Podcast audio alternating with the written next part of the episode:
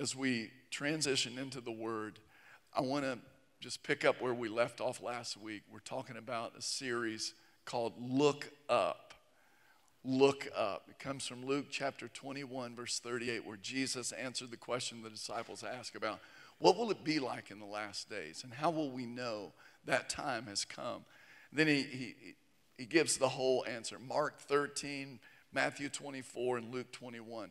They're all recordings from the different gospels of the same discourse that Jesus was having with the disciples. And in verse 28 in Luke chapter 1, 21, he says, Now when these things begin to happen, look up. Everybody say, look up. And lift up your heads because your redemption draws near. Now, in two weeks from today, we have the Milton High School feeder football team. I think this is the third annual, what they call Squad Sunday. And there'll be two or three hundred players, cheerleaders, and parents here. And so Caroline and Dylan, our student pastor, they are working to really run that whole event this year. And so they're asking me for a theme for my sermon. And we like to mix it to where it's the word and it's not just some little, you know, pep talk on Sunday morning, but that it'll be worth our church people and everybody attending. And so I've coached the boys, I coached 23 different football teams, and I loved it.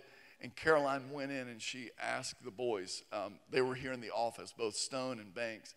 She said, What are some of the slogans, the things that dad used to say as a coach? Because I've just always just had some little quip that I was just crazy stuff to keep kids motivated, have fun. And they went through the list, and one of the things they said was one of the early ones they said, Dad used to always say, It ain't over till it's over. How many know that's true? So that's the title of my sermon, but let me confess the real title of the sermon is too long to put on one slide because the real title of the sermon is It Ain't Over Till It's Over. And with God, even when it's over, it still ain't over. And it's not. And for those of you who are from the Big Ten and you're not from the SEC, uh, forgive me, it's not over until it's over. And with God, even when it's over, it's still not yet over. I mean, thank God for all of our big tenors from the Midwest and the Northeast coming in here with us. So this morning, I want to talk to you about that. Look up because it ain't over till it's over. And with God, even when it's over, it's still not over. Let's pray. Lord, we love you and we thank you for your presence and we thank you for your word. And I just right now, Lord, we just we turn the page in this service from worship and fellowship and announcements to hearing your word. And we, I just ask, Lord, I ask you specifically right now, none of us need or want a TED talk. We don't want a Chuck talk. We need you, Lord. We don't want an echo chamber. We pray, Lord, according to Hebrews 4:12, that your word, it is already alive. We welcome the process of it separating joint and marrow in our soul and our spirit. Separate. Say, say something to all of us today that stretches us, challenges us, encourages us. I don't want to just say, Lord, what you have said. I want to say this morning you, what you are saying. And we, we ask, Lord, let there be rhema come and, and speak through us if there's something I've even prepared or studied or thought this week or this morning or even right now that you want to say, Lord, I just yield myself to you. We're in a season, and you know it, Father. We need your manna, and so we live for it today. And we thank you for your faithfulness to speak to your people. May I be silent. May you speak. May I disappear and you be preeminent. You be noticed, Lord. You be praised. In Jesus' name we pray. Amen. Jesus said, Now, when these things begin to happen, look up because your redemption draweth nigh. And it's the things that we're seeing. The English Standard Version says, Now, when these things begin to take place, straighten up, raise your heads, collect yourself, get yourself together. That's what it means. Collect yourself. Don't be thrown off, be disoriented. Collect yourself and look up. Last week, I want to just give a little bit of review. If you were not here, I encourage you to take some time and listen to the first sermon in this series. I think it will be helpful. But we talked about the three things that Jesus mentions are going to happen. The first one was he said that there would be religious delusion. There would be a spirit that would come upon people and they would be deceived. Verse 8 in this passage, he says, Take heed that you not be deceived. The Amplified Version says, And he said, Be on your guard and be careful that you are not led astray. I just want to highlight that again. All of us in here, be on your guard, be alert, be awake, because it's easy to be misled in this culture. Spiritual things, medical things, physical, financial things. There's a lot of mistruth, there's a lot of deception going on, even in the church. And, and we, we've got to be careful. There's a strong, intimidating spirit that is silencing spiritual leaders or trying to. Things like Black Lives Matter. Do Black Lives Matter? Yes, they do. Is Black Lives Matter a worthy nonprofit that we should give to? No, it is not. Yet the NFL and major corporations, smart people, have been pressured to give literally hundreds of millions of dollars. And I could go on and on and on. Medical issues, political issues. The truth is hard to find. And I want to encourage you to do what Jesus said take heed be on guard so that you are not deceived in the religious delusion. So, for that, Jesus says, the remedy is don't be deceived. The second thing he mentioned was that there would be international distress. In verse 9 through 11, he says, When you hear of rumors, uh, wars and commotions, do not be terrified. Nation will rise against nation, or ethnos against ethnos, race against race, kingdom against kingdom. There'll be international conflict like never before. And there will be great earthquakes in various places, and famines and pestilences. And there will be fearful sights. Look here fearful things to see, fearful sights that are visible. And there'll be great signs from heaven. In the midst of this overwhelming international distress, that will be things that we will see that will bring fear, heaven will be involved too. So pay attention. The international distress, what did Jesus say? Do not worry. Do not worry. Now, the last thing he says is when these things begin to happen, I'm sorry. Religious persecution would be the the next thing he says. When these things begin to happen, look up, look up, get yourself together, pull yourself together, and look up. From review last week, he says, get the right perspective. Stoop down, humble yourself, look up in worship, look up in prayer. Matthew chapter 6, verse 19 through 21, Jesus tells us about where we are to have our focus. He says, Do not store up for yourselves treasures on earth where thieves break in and steal, but store up for yourself treasures in heaven. For where your treasure is, there your heart will be also. Paul echoes this idea in Colossians 3. Pay attention. He says, Set your hearts on things above. Look here, where Christ is, seated at the right hand of God. Set your minds on things above not on earthly things. Now, what I'm getting at again in this second week is how to have the perspective that Jesus instructs us that we need to have. Have our minds set on heavenly things, spiritual things. Have our minds tuned to the Word of God. Have our hearts staying in a mindset and an attitude of worship. This is the spiritual perspective that we are to have. Stay in tune with the Word of God. It is what lifts us up to be able to hear the voice of God in worship. And listen, to see his perspective, to get revelation from him regarding his plans for what's happening, his plans for your life, his plans for your family, so that you can have an understanding of what he's doing. In Revelation chapter 4, verses 1 and 2, it says this After this, I looked, and John said, There before me was a door standing open in heaven. And the voice I heard speaking to me was like a trumpet, and it said, Come up here, come up here, and I will show you what must take place after this.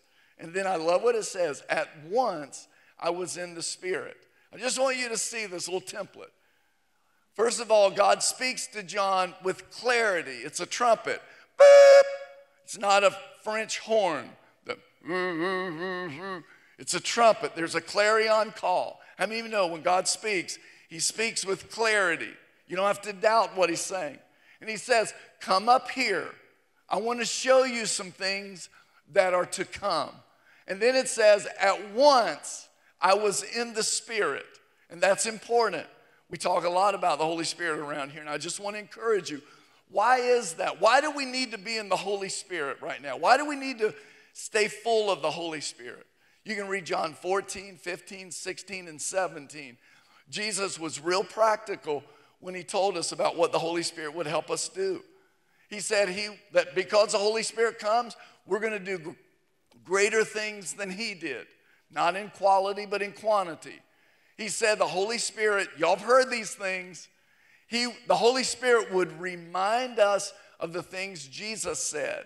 How many of you are thankful for when you forget, the Holy Spirit reminds us?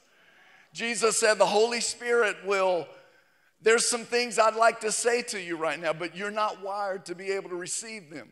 But when He comes, hear this, He will lead you into all truth, all truth, pandemic truth, revelation truth, practical truth, marriage truth, family truth, medical truth.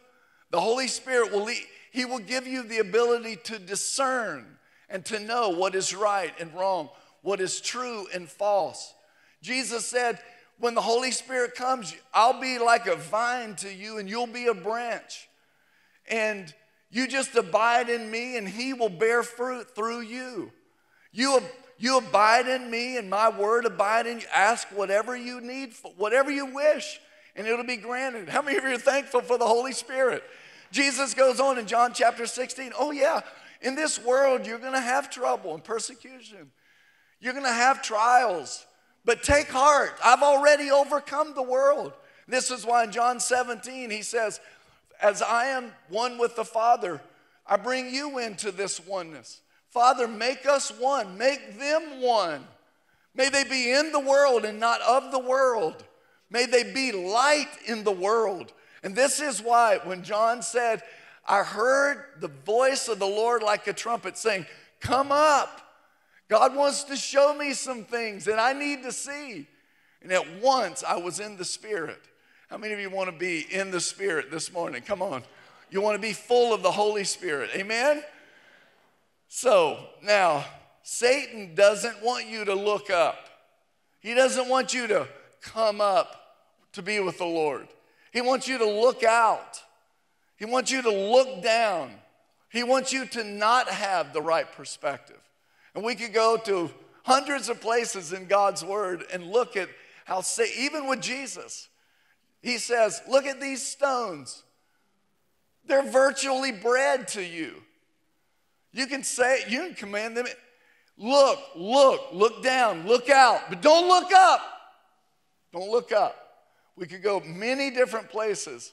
And this morning, I want to go to one of those places, but before we do, um, you may find it odd that how do you go to the life of Joseph from Luke chapter 21, talking about the end times? Because Joseph had a perspective that I really pray that we can have imparted to us this morning. Um, Daniel Goleman's landmark book, Emotional Intelligence, I think it came out in 1995. And um, I could say a lot about that. And what we're seeing in America, continues to climb while our emotional intelligence continues to decrease. People not, are not emotionally whole. We're smart, but we're not emotionally whole. And, and we're insecure and unstable, disoriented. And in there, he talks about the A plus B equals C. But look right here this whole emotional intelligence thing. God wants you to be emotionally whole. This is why you're saved. Your soul gets saved. You get restored. That's what this whole church is about. Your mind, how you think, your emotions, what you feel, and your will, how you make decisions. How many of you know your mind, how you think, and how you feel determines the decisions you make? And God wants us to be whole spirit, soul, and body. So, in the name of Jesus, as I'm preaching this morning, I feel the Holy Spirit just coming in here in a very practical way. And He's going to stabilize some of us in the name of Jesus. We're going to stop being deceived. We're going to, because we have more Holy Spirit, we're spending more time in the Word. We're going to stop walking in fear and anxiety. We're going to stop worrying completely in the name of Jesus. Oh, Pastor Chuck, all of it? All of it. Can I just have a little bit? No, we are fasting from worry and fear. You don't get to do it anymore. Nada. It's over. Somebody say it's over. When you look up, you cannot have fear. When you look up, you will see the truth because He is the source of it. Now, in this book, Goleman says that A plus B equals C. A says A is what happens to you, B is what you tell yourself about what happens to you. A plus B equals C, and C is how you feel or what you feel about what has happened to you. We know a lot more now than we did in 1995 about brain and how it works and neural passageways and all this stuff. But where, where we go wrong spiritually and just practically, even outside of a walk with the Lord, we go wrong on B. How many of you know bad stuff is going to happen to good people and good stuff is going to happen to bad people? And it's not what happens to you that counts. It's what you allow yourself to tell yourself about what happened to you. That's what counts. Now, A plus B equals C, and B, what you tell yourself and how you feel about it, that equals your next chapter in life. How you tell yourself about what's happened, how you feel, that, tell, that tells us your destiny, where you're going, what's going to happen in your life. And so we need a revelation. You know, um, it's funny. I, I, go to the gym. I was at Lifetime twice this week, and just just the simple thing. I'm, I'm walking over here, and there's weights to pick up, and somebody gets there first. And the gym, people are just like spunky. It's like, I'm sorry. And it, look at like, I'm a, I'm a real, what do they call them? Gym, what do you call them? Y'all shouldn't have known that. Gym rats. Like, and there's this, yeah. And people are so surprised. That's why I always wear something. I don't know the last time I went to the gym and didn't have a Restoration Church shirt on. And uh, I get people introduce themselves to me. First time I meet them in the gym, some of y'all. And in traffic, somebody pulls out in front of me. Hey, what happened to me? Somebody pulled out in front of me. It's 2.5 seconds of my day. It's going to be, oh, we got to a traffic light. I guess it doesn't really matter. Unless they stop at the yellow light. How many of you know yellow lights do not mean stop? They mean go faster because it's about to turn red. Amen? You're on Georgia 400, and here comes somebody pulling right over in front of you in the fast lane. What do they think, them and their little Prius hybrid? Look at them. Who drives a Prius hybrid? I know there are people in, but we tell ourselves that's, we make the stupidest stuff personal. It's not personal. It's a free country, last time I checked. And I'm checking often these days because you just never know. But Candace, why'd you answer me that way? What way? You should hear yourself. Look at you. What kind of person did I you, you, What happened and what I tell myself about what happened determines how I feel. What I tell myself and how I feel, I keep telling myself, I feel this way, and that, that, that sets the trajectory for my life, for my marriage. And God wants to heal us from that. He wants to bring us up when you go, bad stuff happened, but I specialize in using bad stuff in people's lives. That worst thing that's ever happened to you, I promise you, God would say, I'm going to make it the best thing. That's the springboard for the real breakthrough that you need in your life. I don't care what Satan does, God says, I can turn it around. Y'all out there this morning? We really need this perspective. So it's not what happens to us, it's what we say to ourselves about what happens to us. And listen, what do we say? We need to say reality. And reality is, what does God's word say about what's happening to me? I have to continually look up so that I cannot get tripped up by saying dumb stuff. Now, let's go. Before we go there, um, the, you, everybody notice what I'm talking about is victimized, being victimized. And I know I'm preaching to the choir, this is an echo chamber. We all know this because we live in North Atlanta. We're not victimized. But this, that is a spirit that is has been released in our nation and it can cripple our spirit, our, our nation. And we need to pray that we do not get contaminated by that spirit. We are not victims, we are victors no matter what's happened in our lives. We are overcomers. We are overcomers. Y'all are looking at me like a bunch of North Atlantans. So here we go. We're going to the hillbillies.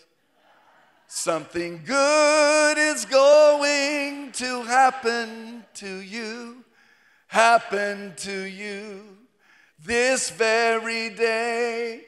Something good is going to happen to you.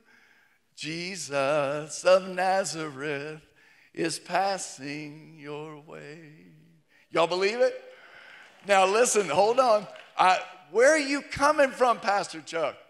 You know, for all the people who have graduate advanced degrees, all of you who live in a gated community, I just want to say one thing to you. Something good is going to happen to you, happen to you this very day. Something good is going to happen to you. Jesus of Nazareth is passing your way.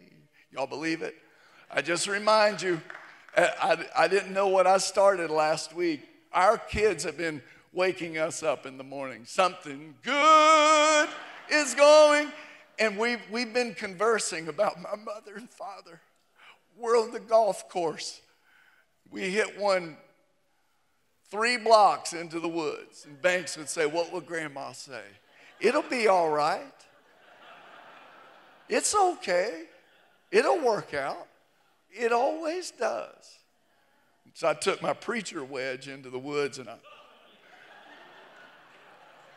Something good is going. it's an atmosphere. I, we reflected. My sweet mother her dad died when she was 12, he was killed. Three daughters.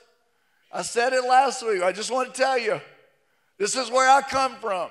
It, this stuff works, brothers and sisters. My mother, whose mother made every stitch of clothing she had till she got to college, got a job. My little Nana raised those three girls. All they had was a sink in their uncle's little general store. They were raised in the back room. She shouldn't have been saying something good, but my little Nana had a real relationship with Jesus. I'm talking real. Anybody raised by a Nana like that? And she raised those girls. Don't you let anybody from the country club look down on you. You've got a personal tailor making your clothes. God loves you. You're a daughter of the king. Oh, I'd give anything for my mother to stand here. She was at home with poverty stricken homeless people. and she was at home with CEOs and board members and their wives.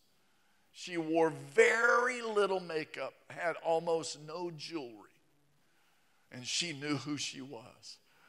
Oh God, give us some people who have faith to say something good is going to happen.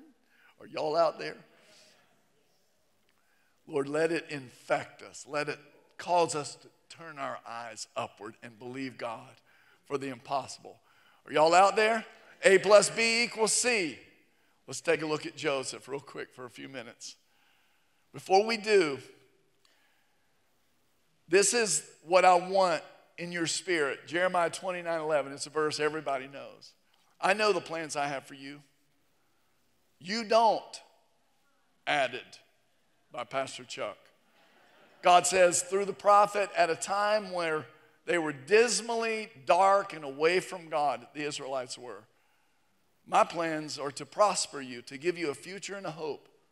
A few chapters later, he says in Jeremiah 33 Call to me, look up, I will answer you and show you great and mighty things which you do not know. How many of you know there's some things you need to know that you don't know, but if you call out to God, he will answer you and show you. He will tell you those things that you don't know that you need to know. Can I get a witness? Now, Joseph, everybody knows Joseph's story. He was a dreamer. He had a dream, God was going to use him greatly. He found he wound up in the pit. Oh, shoot, it's over. Ah. They decided, nah, we're not going to leave him there. We're going to sell him into slavery. Maybe it's not over. Oh, he gets bought by the Ishmaelites, taken down to Egypt. Oh, it's over. Potiphar's Potiphar buys him, and Potiphar works for Pharaoh. Maybe it's not over. He goes to work for Potiphar. And the Bible says in Genesis 39, he was well built and handsome. How many know if the Bible, if God's word says you are well built and handsome, you are probably a stud? Y'all out there? You know, God.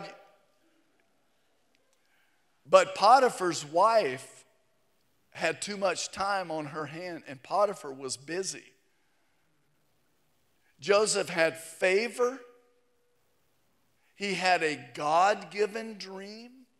He probably could have shared it differently. But even though he didn't, it wasn't over when it appeared to be over. He goes from the pit to Potiphar's house. Mrs. Potiphar has too much time. She tries to seduce him. The Bible says day after day, and it doesn't work.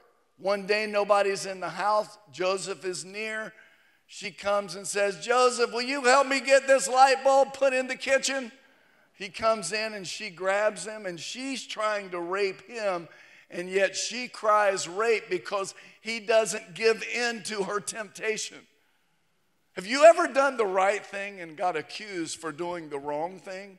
And then you pay a price as if you did the wrong thing? How many of you know that's hard to let go? And the Bible says she screamed, grabbed part of his shirt. As he left, she held that shirt. When the others came in, she was acting and she said, she was acting and she said, he tried to take advantage of me. And when Potiphar came home, she lied and made up a story about what he had done. And then what happens? Potiphar's mad. Potiphar works for Pharaoh. Potiphar has Joseph put into prison. And the Bible says, the first thing it says about him being put into prison. The Lord was with him, and the Lord caused him to prosper. The same thing that happened at Potiphar's house. Joseph got favor because God prospered and blessed all of Potiphar's house, his whole farm, and his whole well being. God was blessing him because of Joseph. And yet, he gets unfairly accused and then he gets put into prison. And the Bible says again, the Lord was with him. and he caused him to prosper. And the prison warden said, I like this guy because the Lord was blessing him in prison. Are y'all out there this morning? No, you're not. Y'all are not out there. The Bible said that there were two men got thrown into that prison where, where Joseph was, and one of them was the chief, the cupbearer, who got to sample the king's drink before the king drank it to make sure it wasn't deadly. And then the baker burnt the biscuits one morning and he gets thrown into prison. And both of those are in there with Joseph. But it's over. There is no hope.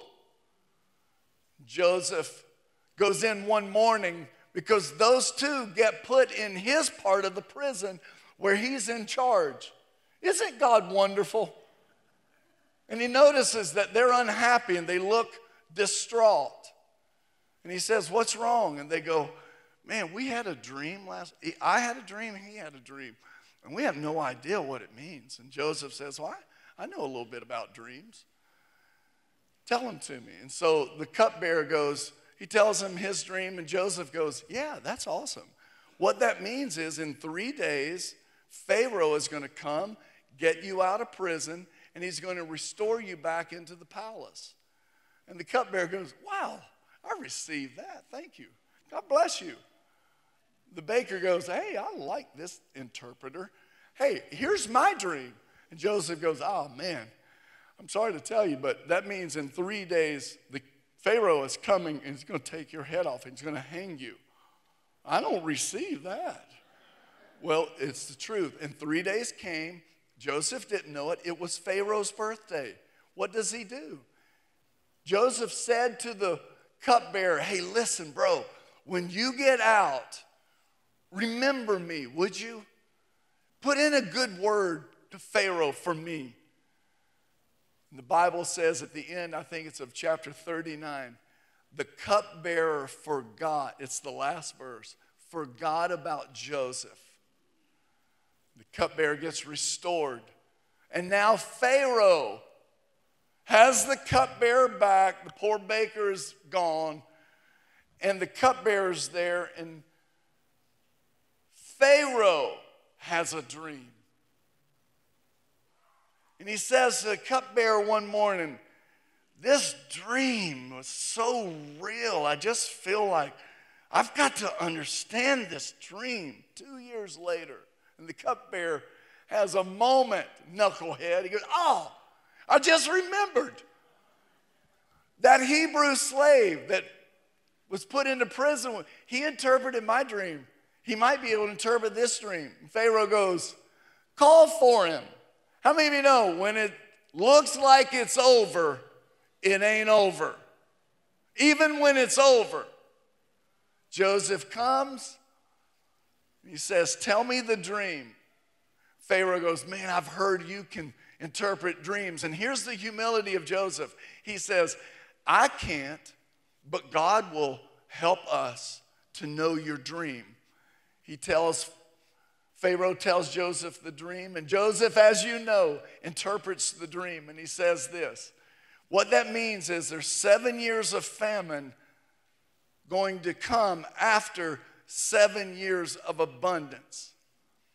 I wish I had time to drill all the way down right here. If we are ever in a season where we need a Joseph in our lifetime, it's right now. And God gave him the interpretation, said, there will be seven years of abundance, followed by seven years of famine. And the famine will make everybody in the world forget the abundance. And Pharaoh goes, What should we do? And Joseph said, Here's what we should do. We need to set aside a certain amount every year so when the famine gets here, we'll be prepared. What happens? Pharaoh says, Joseph, I want you to be second in command. You are in charge. You answer to no one except me. Everybody else answers to you. And that the Bible says seven years, hear me, of abundance, prosperity comes.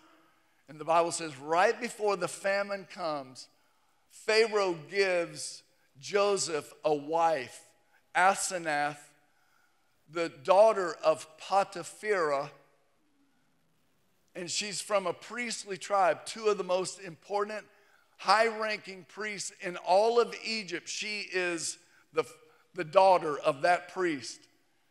And, Mo, and, and so Joseph is now, he's married to someone related to, he's got to hear the name Potipherah. That's in his mind. And Pharaoh also gives Joseph a, an Egyptian name. The Bible says the Lord gave them two children. Please hear me. Many of you know this story. Gave him two children, and the first one's name was Manasseh. And the Bible says Joseph named his firstborn Manasseh and said, This is the meaning of that name. It is because God has made me forget all my trouble and all my father's household. The second and said, It is because God has made me fruitful in the land of my suffering. Please leave that up on the screen if you will. Brothers and sisters, we know that God used Joseph in a mighty way. And you may go, hey, in Genesis 41, he's arrived. He's out of prison, he's out of the palace, out of the pit, he's now in the palace. Joseph, you have arrived. And you may go, that's the ending. No, that's just the beginning. And God begins to bless him. And hear me, we know that he's getting ready to be blessed. Why? Because he takes his first son and he doesn't give him an Egyptian name. And he, he names him Manasseh, which means God has made me forget what I've been through and my father's household. He's not saying I'm no longer of my father's household. He says this I have forgotten what they did to me. While Egyptians would be crying out, Joseph, you're our man now. Look what your people did to you. Stay with us, be one of us. Joseph says, No, I'm not going to look out and be caught up in what people have done to me. I'm not going to look down being victimized by what others have done to me. I'm going to look up to the one who gave me the dream. And in looking up to him, he has made me forget what I've gone through. There's somebody here this morning. It's over. The divorce happened. You're stuck raising a single child on your own, and they're not faring too well. And the enemy wants you to start talking to yourself about how they treated you and about what happened. And God is coming to you this morning and He's saying to you, don't look out, don't look down, look up because I can redeem that situation. I can redeem that situation. I'm not talking to everybody this morning, but I'm talking to somebody. You know, I, I sat here this morning and I, I, I look at some of the stuff you have been through, and you have been through, and you have been through. And there were moments that you go, look out, because it's over. Look out. Don't look out, it's over. I remember being in the ER unit with you. I remember sitting there, the most painful experience of our lives. I remember when you came home from the dance late that night. I remember protecting you from that boy at UGA. I can remember thinking, it's over. No, it's not. No, it's not. It's not over. It's not. And I want to say one thing to the devil look at us now. It ain't over. And I want to say, you know, are, are Brent and Vicky here? You know, the enemy I know, y'all know the Bashards. You've lived your life going, we're not going to look out. We're not going to talk to ourselves about what has happened. What we're going to look up. I want to talk to everybody in this room who's had something like happen that's so painful. It, The enemy wants it to become your identity. And you say, No, I'm not. It's not over. It's not over. It's not over. I'm going to look up. And when I look up, I get hope, I get faith, I get trust, I get belief in the God of the impossible. How many of you know when it's over, it's not over if God is in it? Are y'all out there? How many of you know right now the enemy would want us to look out and see what's happening in the Middle East, to see what's happening in DC, to see what's happening downtown. And some days we go, hey, our guy is polling ahead of their guy. Sometimes we look out and we say, Dad gummit, I gotta pay $100 to fill up my car, my Prius hybrid. I look at those people. And I've said to you, I said it last week. Oh, help me, Jesus. Some of these people responding to the Roe v. Wade thing, it's not natural, it's evil, it's demonic. And the enemy wants you to get into the flesh and go, the bunch of, and he wants you to look out. You keep looking out, brothers and sisters, you'll start looking down. The Lord doesn't want you to look down. We were born for such a time as this. Every week, I got to pump you up and tell you we were made for this. Our faith was designed for this. We believe the Bible is true. We win in the end. And in the meantime, we're not going to lose because it's not over. Even when it's over, it's not over. Just ask, listen, just ask Joseph. When was it over? It was never over. Just ask Jonah. The Bible says in Jonah 2, verse 6, after three days in the belly of the well, he prayed. How many you know men, some men are slow? Took him three days. Joseph, you know, it's like that guy. Have you ever spent 30 minutes looking for your sunglasses and you finally go, This is so frustrating? God, help me find them. Your kid walks in and you go, Dad, what are you looking for? My glasses. Have you seen them? Yeah, they're on top of your head. You ever had that? It's how foolish and how silly we look sometimes. Just ask Saul of Tarsus, is it ever over? Just ask Paul and Silas, is it ever over? Just ask the disciples, is it ever over? Just ask Jesus, is it ever, ask Lazarus, is it ever over? No, it's never over. And so I command you, brothers and sisters, let us look up. Joseph, the second child that he was given through his wife, his name was Ephraim. And I love what the word Ephraim means. It is because God has made me fruitful in the land of my suffering. Say that with me. It is because God has made me fruitful in the land of my suffering. How many of you believe with all your heart God can make you fruitful in the land of your suffering? We got a lot less people. You're like, I want him to make me fruitful, but he can't he make me fruitful anywhere else other than the land of my suffering? I don't know. He probably can, but it's not how it normally works out.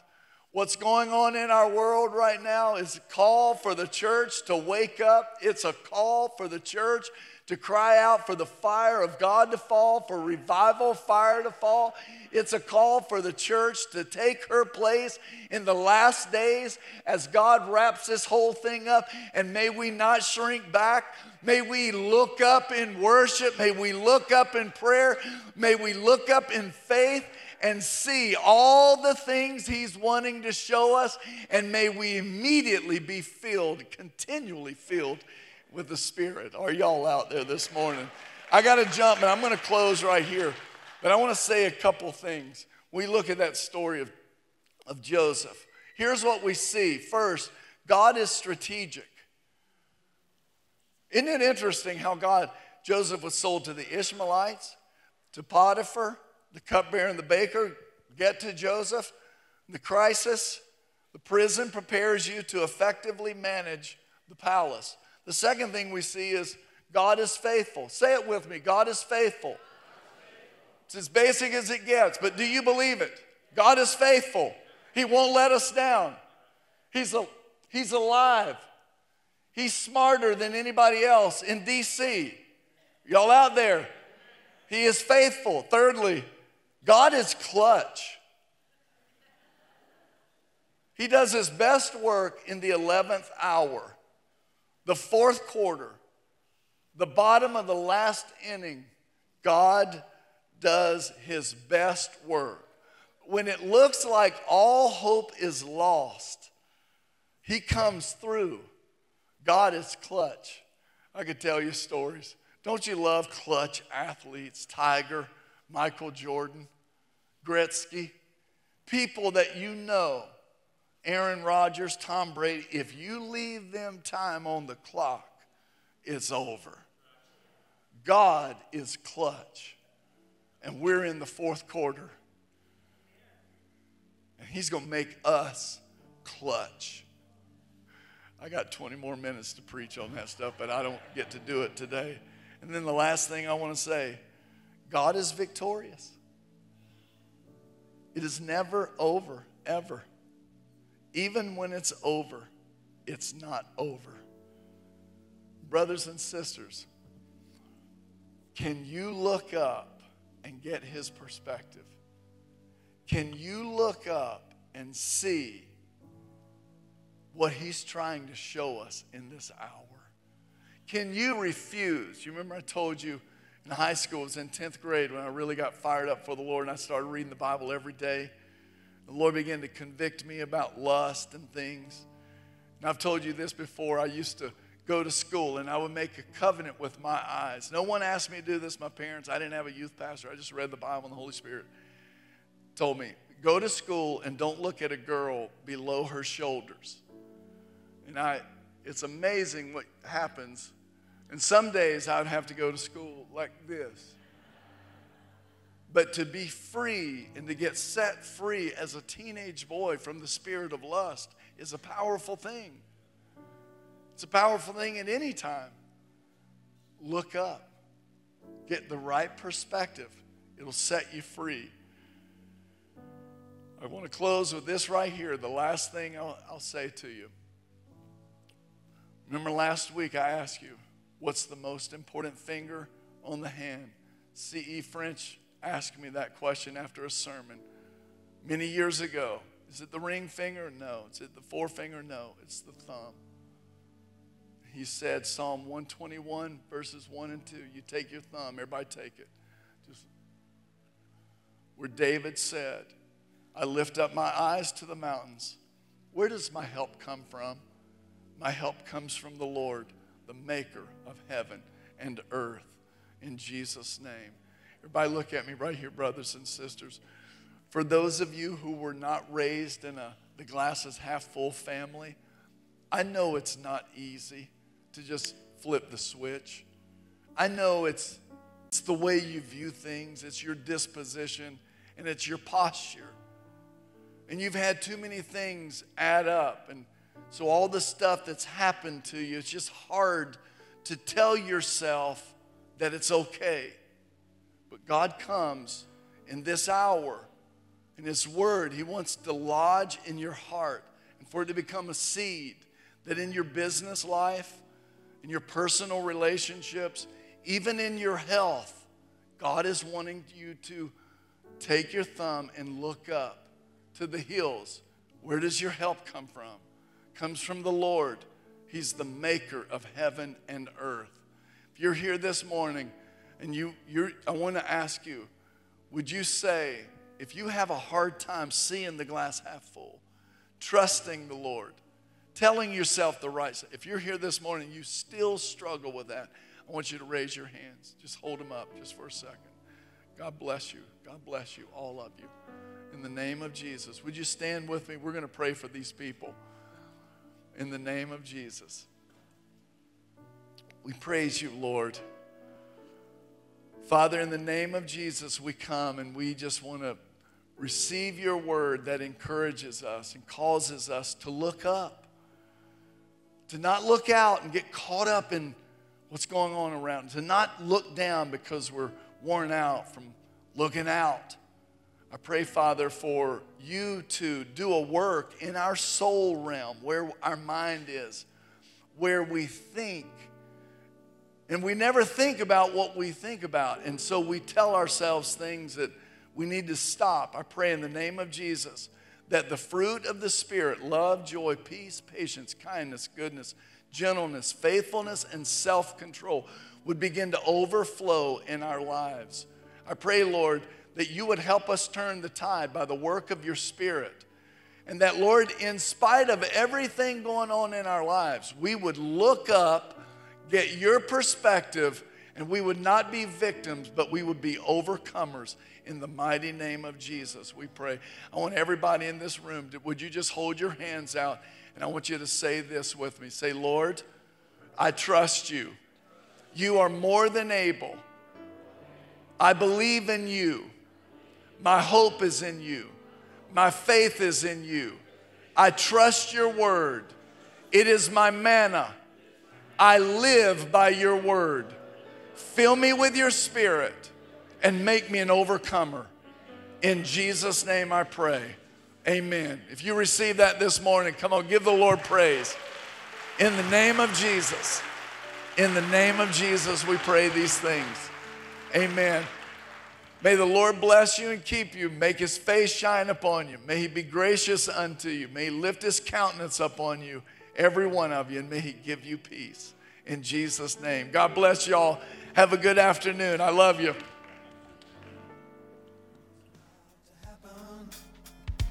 I just feel like something good is on its way. He has promised that he opened all of heaven. And brother, it could happen any day. When God's people ourselves a call.